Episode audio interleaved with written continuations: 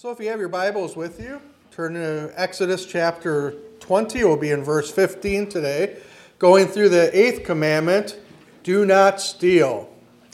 And when I graduated from paramedic school, Tammy got me a present. She gave me a professional level stethoscope as a graduation gift. Now, you can go and buy a stethoscope at any Walgreens or um, over here at Colby Pharmacy or anything, but it's not really quality. You can't really hear a lot with it. It's good to probably take a blood pressure with, but if you're really starting to listen to the heart and the lungs, you need a good quality and very durable stethoscope.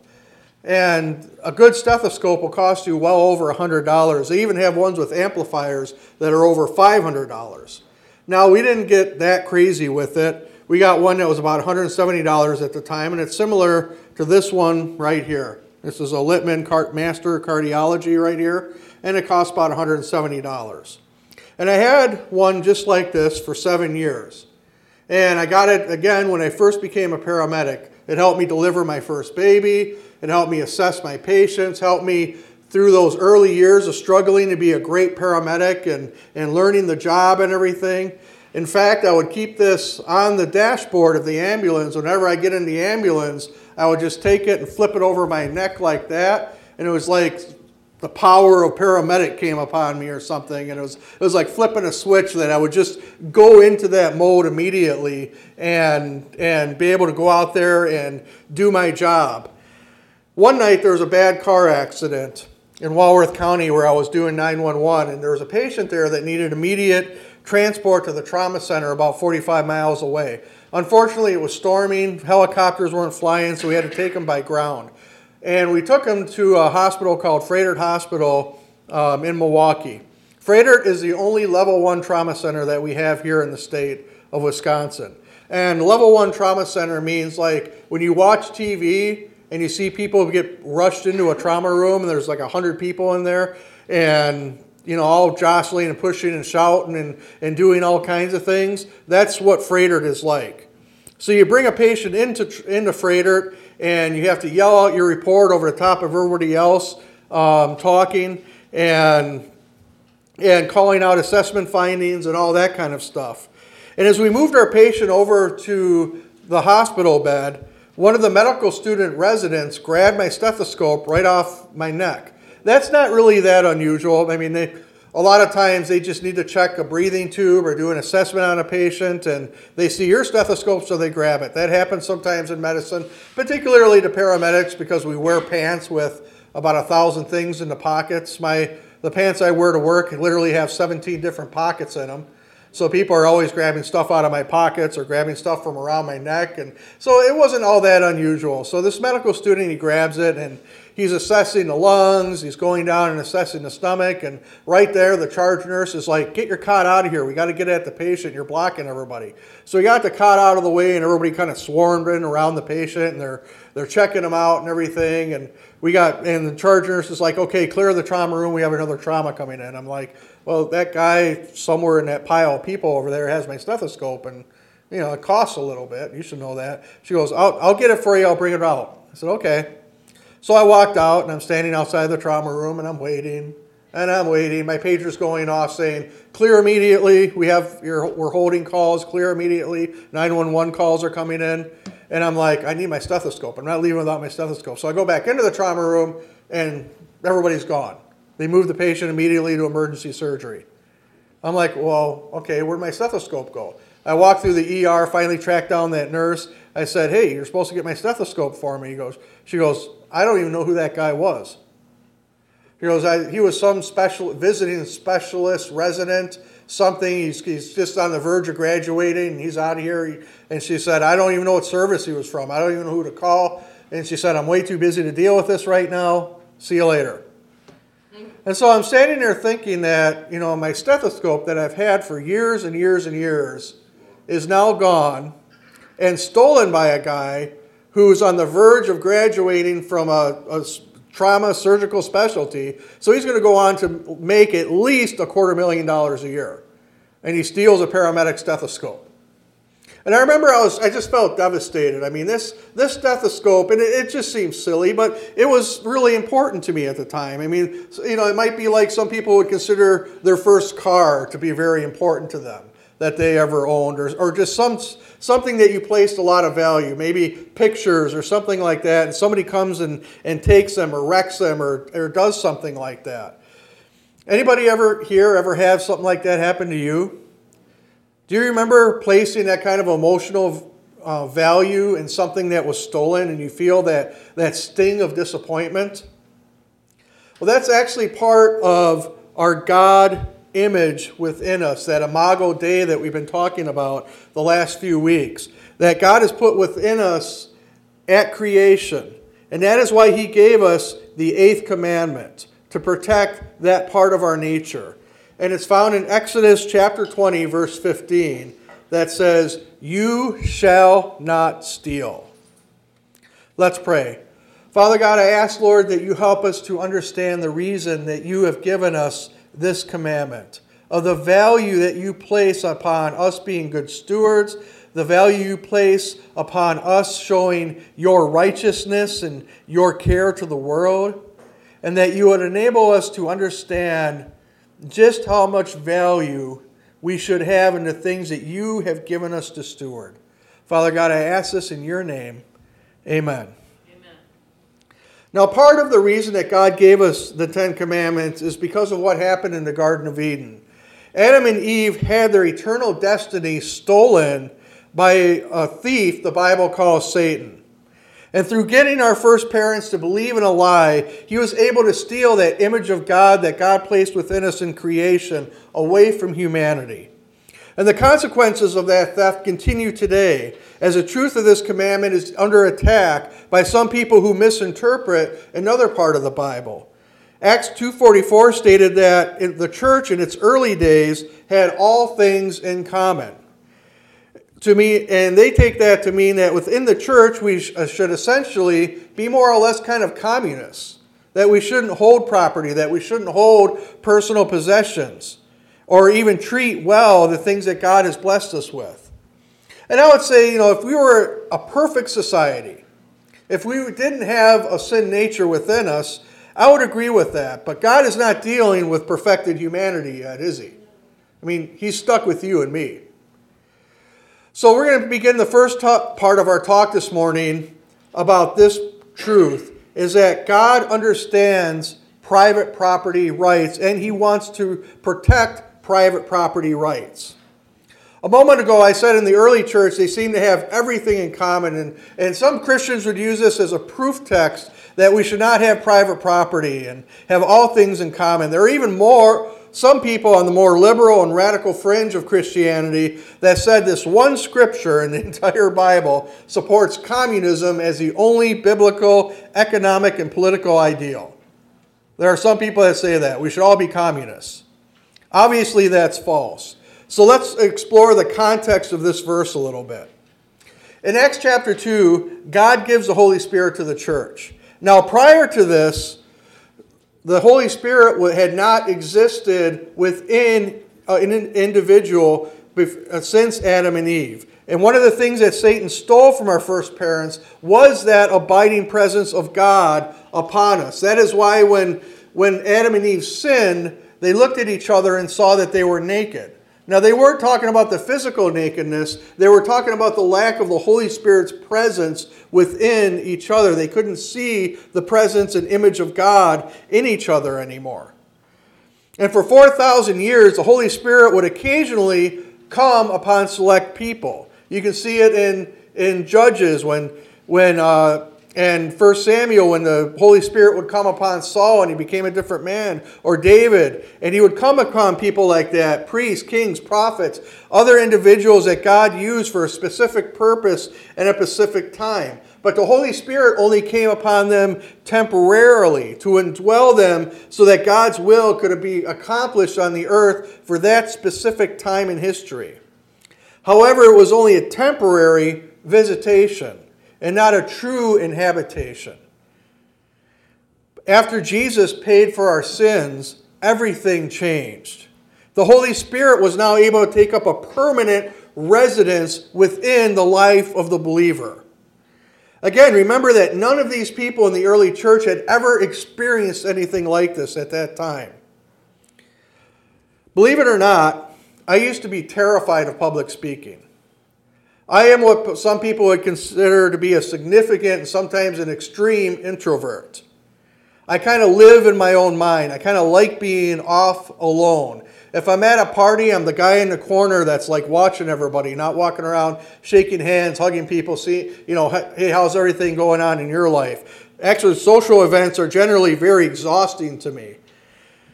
I'm not I would not be the person that approach people to introduce myself. They're going to have to come to me. That's just what my personality is like in its natural self.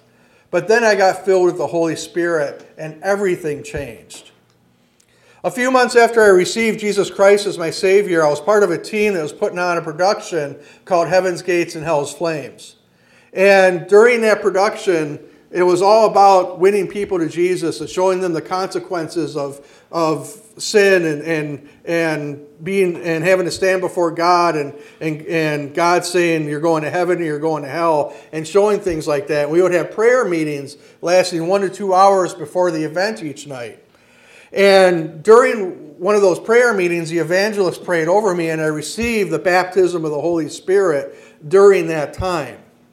And it changed who I was at the, on the inside because after the church service, we all went out to eat, went to a fast food resident, or restaurant, and I was just compelled to go from table to table, introducing myself to people and asking them if they knew Jesus. I was just preaching to him. I was like, "You need to accept Jesus. You don't. I don't want you to go to hell." I was just, you know, probably really annoying, and and just going out and telling people about Jesus. And the baptism of the Holy Spirit makes all that difference. It changed who I was on the inside. And during those first few weeks of experiencing this presence in my life for the first time, I was on fire. I was telling everybody about Jesus. Then that initial euphoria wore off a little bit, and I became a little bit more closer to how I had been before, but I had that increased boldness to share the gospel that I never had before. But this is what happened in the early church. Everybody went through this initial stage of euphoria and excitement. When things got back to normal, they, they went back and, and and kept their own property. But they had a new focus and a new attitude about giving that property, about being willing to share their property, about being able to share their finances and giving to the poor. And that's what Luke is recording here in Acts 2:44. It's not an economic model, it's a, a spiritual model that the church should follow. God put the eighth commandment in that big 10 rules for us because he tells us he wants us to respect other people's personal property. Saying that, there's also a truth about private property we need to remember God owns it all. He owns it all. Proverbs 24 1, excuse me, Psalm 24 1 says, The earth is the Lord, Lord's, and everything in it, the world and all who live in it. What that means is that every atom in your body, as well as every atom in existence, was created by God. Let me illustrate this a little bit. Some of you who come to Sunday school, they've, they've heard me um, use this example before, but the scientists at the Human Genome Project, the people who mapped out human DNA, decided to go and give God a challenge. They said, We have the entire human DNA code available to us. And now we're able to see the DNA code of every other creature on earth if we cho- so choose. And because we can map out DNA now, we can also create life out of dirt, just like you did. God said, Well, that's pretty impressive. He goes, Okay, I'll be impressed. He goes, Let me see you do it. So they bent down, scooped up some dirt, and said, Whoa, whoa, whoa. God said, Whoa, Whoa, whoa, whoa, whoa, wait a minute. He goes, That's my dirt. You go, go make your own dirt out of nothing. Then I'll be impressed. You see, when God created us, He created everything out of what theologians called ex nihilo. It means everything came out of nothing. God spoke, and nothing became everything. And since God created everything, everything ultimately belongs to Him. If you create something, isn't what you created yours? That's just common sense, right? So since he created everything, everything is now his. It, should, it changes how we view our private property. It should not it should change our view of money. It should change how we view our talents and abilities. Everything is God, and He has given people different parts of His property to steward. He's given people different parts of His, of his personality. And that what and to take that which is yours to steward is or excuse me, to take that which is not yours to steward is ultimately questioning God's wisdom, God's plan, and God's purpose. And it's stealing from God Himself. So that's we're establishing what theft is. Let's look at some of the ways that people in our day break the eighth commandment. And this is by no means an exhaustive list, but ones I came up with doing some research. I looked at some of the highest incidences of theft in our world. First one is taxes. Show of hands. How many people here look forward to April 15th each year? Everybody look forward to April 15th. Everybody loves to sit down and fill out their taxes, don't they? Everybody loves to make sure that you paid the government enough money and that you didn't owe them anymore. Now, some of us who overpay a little bit, we get a little bit of a, a tax refund, but nobody really looks forward to filling out tax forms. In fact, the IRS estimates that tax cheats cost the U.S. government over $400 billion a year. They collect about 3 trillion, and tax cheats collect or cheat the government out of $400 billion. And much of that comes from, doesn't come from individuals, it comes from companies or extremely, extremely wealthy people hiding stuff overseas where Uncle Sam can't see it. Now, when we start talking about things like 400 billion, 3 trillion, anybody really have a grasp of what that looks like? Let me put that in perspective. If you make $500 a week, and you make your budget fit exactly within that $500 a week. It pays your car payment, your mortgage, your electric bill, your cell phone bill, all that fits within $500 a week. Now imagine your employer decides to cheat you out of some of your pay and only give you $462 a week. How long is it going to be before you go bankrupt? Before somebody shows up and takes your car? Before the bank repossesses your house or forecloses on your house? How long is that going to take? That would be exactly the same thing as 400 billion taken out of 3 trillion. You see, we all want a strong national defense. We all want well, interstate, well maintained interstates, bridges, and roads. We all want our Social Security funded, don't we? Come on, there's a couple people in here that should say amen to that. we need our Social Security. But, yep, we paid into it, right? But most people do everything we can do to personally get out of paying our fair share to support things. And I'm guilty as the next person. Now, I'm not cheating, but I take advantage. If there's a loophole or, or a deduction I can use, I take advantage of that. It's within the law. Tammy and I are blessed, and actually, this church is blessed to have a very careful and a very ethical uh, certified public accountant helping us. John Helverson is very conservative about how he does the taxes. And if it's not in the black and white of the IRS code, he's not going to do it. He's not going to let you write it off. He's going to tell you, sorry, that doesn't count.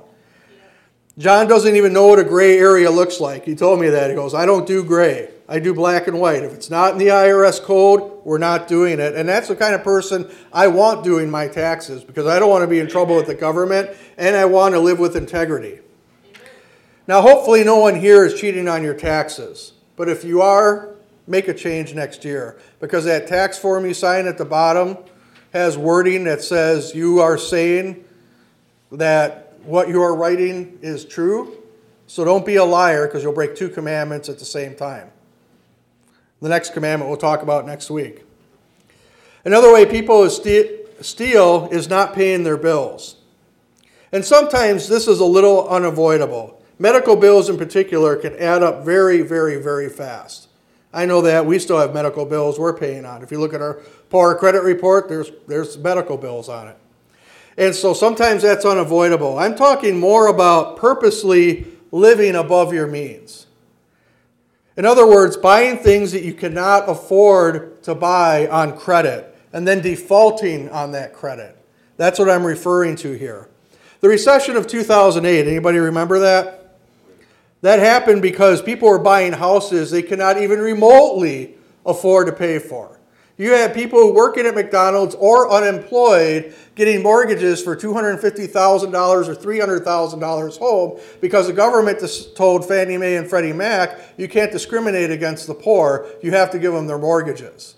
So you have a person making minimum wage trying to pay for a $300,000 house. How do you think that's going to work out? That's pretty stupid, right?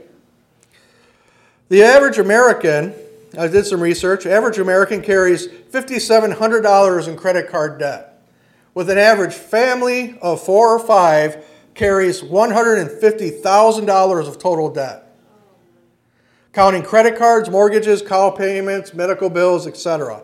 $150,000. That makes my heart. I, I'm getting palpitations just thinking of being that far in debt. We're not, but I'm just saying. And because of the way many states handle bankruptcies, many attorneys can file a bankruptcy in such a way that it will get you and erase your debt, but you get to keep the stuff that you got in debt with. Isn't that theft? Yes. To me, that's theft. That's common sense says that's theft. If you don't agree with that statement, let's flip it around. Say you owned a camper and a friend comes to you and says, Hey, I'll buy your camper. Okay. He goes, Oh, I can't pay, afford to pay for the whole thing. How about I, I pay you 100 bucks a week until it's paid off? And, you know, we have been best friends a long time. You know, I'm going to pay you. Okay, well, that's fine. Take the camper, enjoy it. Just give me $100 a week. Well, after three or four payments, the guy said, Well, I can't afford it anymore, but, you know, thanks for the camper. Aren't you going to want your camper back? Right? Aren't you going to be like calling up a, an attorney or going down to the courthouse, a small claims court, to get that camper back? A credit company isn't any different, and we should do everything we can to live within our means and make every effort to pay any debt that we have. Even if, and if that debt is for real property and it turns out we can't afford it, we need to work it out with a creditor to give it back. That's living with biblical integrity. But there's a flip side to credit default, which is interest rates. Now, I know there's probably nobody here that's a banker, but if you were a lender of money and you are charging people the maximum interest rate in Wisconsin, which is right now legally the most you can charge a person, is 24.99% interest. That's the most you can charge a person right now. The Bible calls that usury. Usury is the Bible's word for an exorbitant credit fee. Usury was considered theft by God and enslavement of your fellow man. To the Jewish people, that idea of enslavement was like waving a red flag in front of a bull. You have to remember, these people spent 400 years being a slave, so this was a, a sensitive issue for them. So when God gave Moses this law, when he said enslavement, it really dug it into their heads that they were not supposed to charge interest at all to a fellow Jew. And if they borrowed money or borrowed possessions or anything to a Gentile or somebody outside of the Jewish nation, the most interest they could charge was 1%.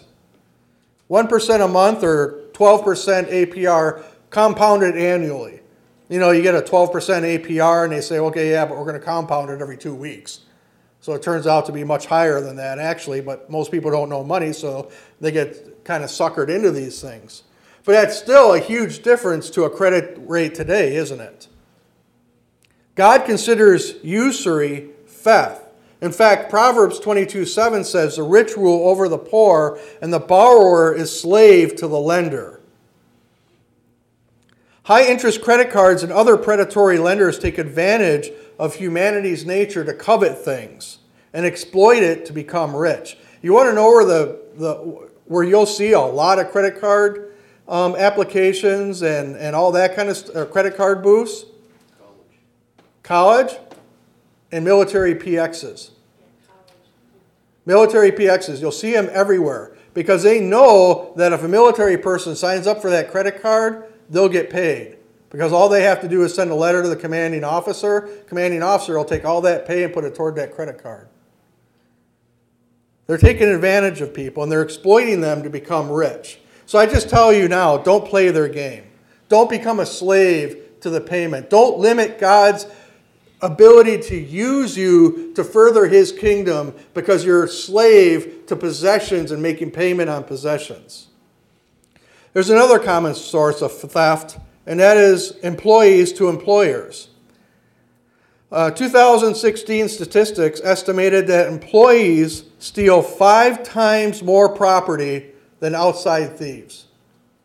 Five times more property. I thought that was incredible. I remember when I was an assistant manager at a Ponderosa in Kenosha. And one of the things that we had to do as management is we had to go out into the freezer every morning and verify our steak count. Because the steaks cost so much and the profit margin on them was so slim, we had to keep very accurate counts of exactly how many steaks we had. So we had to count the porterhouses, the T-bones, the ribeyes, the chop steak, the, the chicken patties, every any meat we had out there. We had to maintain a very accurate count. And generally, because we trusted our morning cooks, we would allow the morning cooks to go out there and do our steak count for us, and we'd reconcile that with what came out of the register and what we had for meat loss if somebody didn't like their steak and they sent it back and wanted a new one, we'd have to mark that on a sheet and all that. And we had to reconcile that and make sure it was exactly the same every shift. Well, then we started to notice that we are starting to lose a few steaks here and there. And we thought, well, you know, we have a couple of new cooks and and maybe they're messing it up and you know we want to make sure we get to the, bro- the bottom of this because nothing will incur your district manager's um, wrath quicker than losing steaks. Again, profit margins very slim, so they're very, very, very, uh, very particular about these steak counts. So we went and and started to count them. We re-educated the staff. Said, "Hey, if you drop one, okay, it's a steak loss. We understand things happen. If one comes back, you got to make sure you put it on the sheet." But steaks just kept disappearing, and the rate the steaks were disappearing was increasing. And suddenly, we're missing whole boxes of steaks. Now, a case of porterhouses would cost us about 250 to $300. So this is starting to cost some money now. And so we took the keys away from the cooks and we said, okay, the managers will do the steak counts. So we started doing the steak counts, but the steaks kept disappearing. So our, our general manager said, okay, well, from now on, two managers will go out into the freezer and count the steaks morning, noon, and night. We're going to be figuring out where these steaks are going. And they still kept disappearing. And we're going, well, obviously, not, there's not a conspiracy here because the jet, you know, we have the keys. We have the only keys. Where are these steaks going? So we started playing with the schedule around. We noticed that Friday night seemed to be the night that they were going missing. So we played with the schedule. We moved some people around on the schedule and everything. We narrowed it down to it seemed to be disappearing when one couple was on duty. And so we decided to stake out their house on garbage day. So the manager's husband, the general manager's husband, and I jump in the car and we go to their house on garbage day, and lo and behold, what's in the alley behind their house? Boxes of boxes and boxes of empty steaks. Empty steak boxes.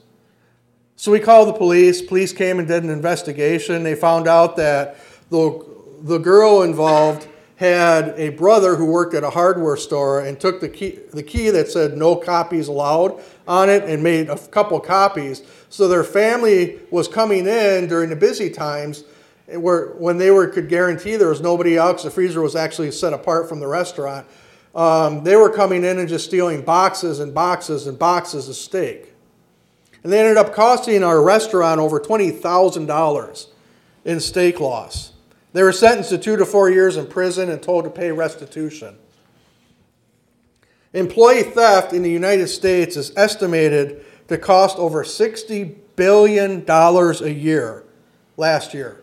Those are 2016 numbers. Approximately 75% of people admit to stealing something from their employer over the course of their employment. The biggest culprits office supplies, retail goods, off the loading docks. Walmart found out about this, and they, you know, you ever walk into a Walmart and you see cameras everywhere on the sales floor? Well, they finally started to put cameras back at the loading dock because that's where they were losing the most stuff. Their employees were stealing TVs and throwing them in a minivan next to the loading dock when the truck was offloading. So now they have cameras back there also. But ultimately, it doesn't matter if it's just a paper clip. If you take something that's not yours, it's stealing. Another source of employee theft is wasted time. Anybody want to guess what the biggest time waster in a company is right now? Internet. Social media, news sites, cute cat videos, all part of the wasted time, uh, ways that employees waste their employer's time. But the one that really irritates employers the most is that when they find out that their people are surfing sites like Monster, LinkedIn, or other job finding sites. So you're getting paid by one job and you're trying to look for another one on the company's computer, on the company's time, using the company's internet. Now, if you were an employer, would that irritate you? Oh, yeah. Yeah, that would irritate me. So I would just ask you to ask yourself are you contributing to that $60 billion a year figure of employee theft? Do you do an honest day's work for an honest day's pay? That's particularly important if you wave the Christian flag at work or, or t- try to tell people about Jesus, but they see you wasting the, your employer's time. Let's move on to our final point about stealing, and that is stealing from God. We'll go to that famous scripture in Malachi chapter 3. Now, Malachi is having a conversation with the people returning from their exile about their behavior toward the rebuilding of the temple. And so Malachi is standing in the place of God and having this conversation back and forth. And Malachi asked, on behest of God, he said, Will a mere mortal rob God? He said, Yet you rob me. But the people ask, How are we robbing you? God responds in tithes and offerings. You are under a curse, your whole nation, because you are robbing me. Bring the whole tithe into the storehouse so that there will be food in my house. Test me in this, says the Lord Almighty, and see if I will not throw open the floodgates of heaven and pour out such a blessing that there will be not room enough to store it. I will prevent pests from devouring your crops and the vines in your fields will not drop their fruit before it is ripe, says the Lord Almighty. Now, I'm not going to repreach the sermon on giving because that's the way that this scripture is usually used. And it's an appropriate uses, but I want to focus on more than just that today. Now, God does expect his people to give toward the work of his kingdom. That is an expectation of any Christian. Remember, everything you own is his anyway. So giving it, it, shouldn't be that big of a deal about that. But that being said, I've read and heard and, and um, throughout church history and theologians, they've always said that a church a person's spiritual health is indicated by three different things. After what they do at their devotional time, they say the lines on their bank statement. In other words, if you look at your bank statement, what are you spending your money on? And the challenge for us here is look at your bank statement and, and all the things that are on it and say, God, can you bless all that? And if you can't do that with a straight face, then ask God how to make it right. I'm not even saying you necessarily have to give it to the church. You just have to make sure that the way you're spending His finances are in a way that honors Him. The second way is our talents. How do you use your talent? You were given a talent, you were given a skill, you were given a, uh, an ability to do something by God to serve His kingdom. I once knew a guy who was awesome with finances, and we were going through a different bookkeeper, and, he, and we asked him, you know, can you come in and just take a quick look at the books for us to make sure that this new bookkeeper has a clean slate to go with it? They're not trying to clean up the mess of the, the last bookkeeper. And so the guy said, Well, sure, I'll come in. And he quoted a, a very substantial price to do it. And like thousands and thousands of dollars. I'm like, Well, I, I'm not asking you for like a forensic audit here. I'm just asking you to take, you know, a half hour to look over the books and see if you see anything weird that needs to be fixed. So we give, you know, again, give that next bookkeeper a, a clean slate. He goes, he goes, you know what I've learned in life, Pastor? He goes, I've learned if you're good at something, you never do it for free. I said, Okay. I said, By that standard, you've probably called me or come up to me several times, maybe a dozen, maybe 20 times in the last several years. I've been here and asked for medical advice. I said, I am a very good paramedic and I deserve to be paid for what I do. So, given that the average base rate for an ambulance right now is, starts at $500, I'm going to be sending you a very substantial bill. And say, even if I just narrow it down to a dozen, I'm like, that's $6,000. I could use $6,000. I'm going to send you a bill. He goes, well, well, you're a pastor. You have to be willing to use your, your skills to, for the church for nothing.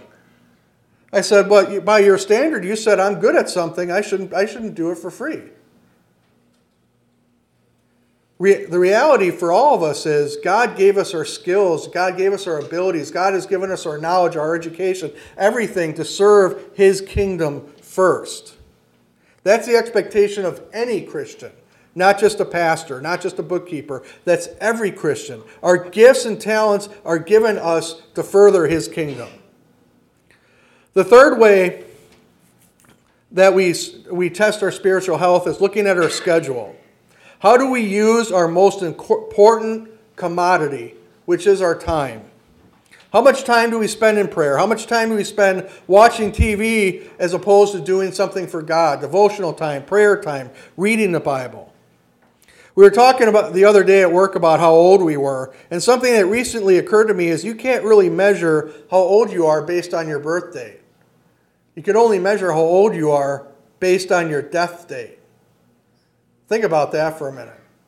I'm 47 years old. If I'm going to die at 48, I'm a pretty old person right now, aren't I? If I'm 18 years old and I'm going to die at 19, I'm pretty old. However, if I'm 50 years old and I'm going to die when I'm 100, I'm only middle age. I have a whole lot of time to serve God. And since none of us really know when we're going to die, that means we have to make every effort to use the time that we have right now to serve his kingdom. Amen. So I ask you, are you stealing from God in what he's given you in your wealth or your talent or your time? Are you a lazy worker at your job? Are you guilty of theft in some other way that you need to repent of and ask God's forgiveness? Because stealing and theft should not be named among God's people.